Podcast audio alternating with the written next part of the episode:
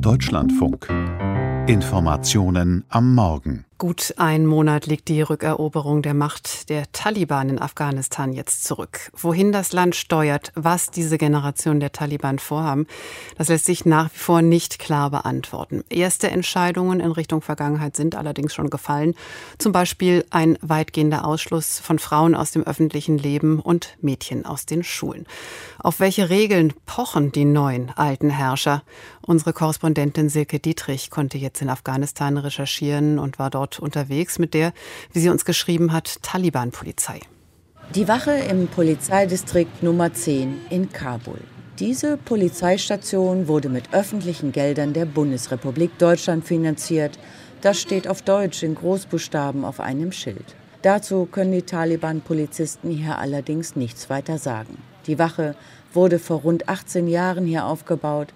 Da waren die meisten von ihnen noch Kinder. Und die Taliban-Polizisten wollen eigentlich auch viel lieber zeigen, wie gut sie für die Sicherheit in der Hauptstadt sorgen und nehmen uns mit auf Patrouille. Neben zwei Polizisten sitzen wir auf der Pritsche hinten auf dem Pickup. Die neuen Taliban-Polizisten vermummen ihre Köpfe mit Tüchern, die Maschinenpistolen immer am Anschlag. Mit der Gnade Gottes ist es hier nun viel sicherer geworden, sagt Polizeioffizier Mohammed Abid. Seitdem wir die Macht übernommen haben, gibt es keine Diebstähle mehr und die Leute auf den Straßen freuen sich, wenn sie uns sehen. Mohammed Abid trägt die Taliban-Flagge als Band um seine Stirn gebunden. Noch vor wenigen Monaten war Mohammed Abid Dschihad-Kämpfer im Untergrund. Nun fährt er zwölf Stunden am Tag als Polizist durch die Hauptstadt, quer durch die Straßen Kabuls, in denen Taliban-Kämpfer noch vor kurzem Selbstanschläge verübt hatten. Der Polizei-Pickup hält an einem Markt im Zentrum der Stadt an. Die Polizisten springen ab und laufen durch das dichte Gedränge. Die Obstverkäufer schieben wie früher ihre Karren durch die engen Gassen. Beim Interview stehen die Taliban-Polizisten mit ihren einsatzbereiten Waffen direkt neben ihm. Wir haben nun endlich Frieden in unserem Land, sagt Fahim Hussaini vor seinem Gemüsestand. Bevor die Taliban an der Macht waren, haben Diebe hier überall Handys gestohlen. Das traut sich jetzt keiner mehr. Jetzt können wir entspannt in unserer Stadt herumlaufen. Das ging früher nicht so. Fast alle Obst- und Gemüsehändler stimmen bei. Einsatzleiter Ashraf Tofan von der Taliban-Polizei nickt zufrieden bei diesen Antworten.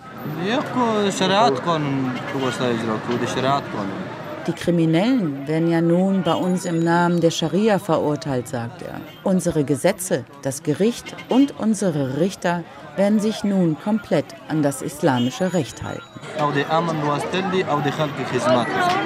Das ist die eine Wahrheit, vor der sich in der Tat viele fürchten in Afghanistan. Sicherheit und Frieden eingetauscht gegen ein totalitäres Regime. Sobald die Taliban-Polizisten außer Sichtweite sind, trauen sich die Ladenbesitzer ein wenig offener zu reden. Everyone fears from Taliban. There's no good situation for the people here. Wir haben alle Angst vor den Taliban, sagt Mustak. Er betreibt einen Handyladen hier auf dem Markt. SIM-Karten, Kopfhörer oder Kabel verkauft er in seinem kleinen Laden. Jeden Moment können wir hier verhaftet werden von den Taliban egal aus welchem Grund. Uh, less reasons. They, they have fear of that. Darüber reden die Taliban-Polizisten mit uns nicht. Wer neuerdings in den Gefängnissen steckt, erfahren wir nur hinter vorgehaltener Hand. Nergis, so nennen wir sie einfach mal, weil sie ihren wahren Namen nicht preisgeben will, erzählt von ihrem Vater. Er ist aus dem Haus gegangen am Morgen wie sonst auch, aber dann hat er sich stundenlang nicht mehr gemeldet, sagt sie. Wir haben uns große Sorgen gemacht. Niemand konnte ihn mehr erreichen. Alle haben versucht, ihn zu finden. Wir hatten keine Chance.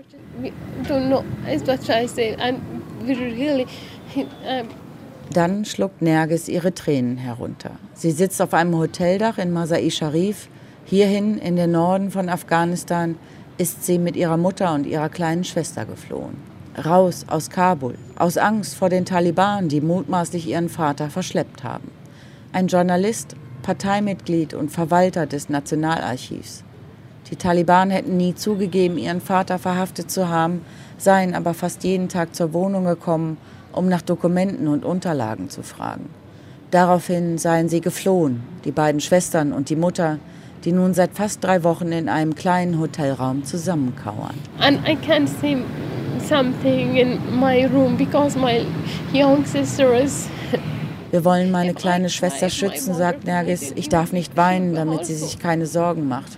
Aber was sollen wir jetzt tun?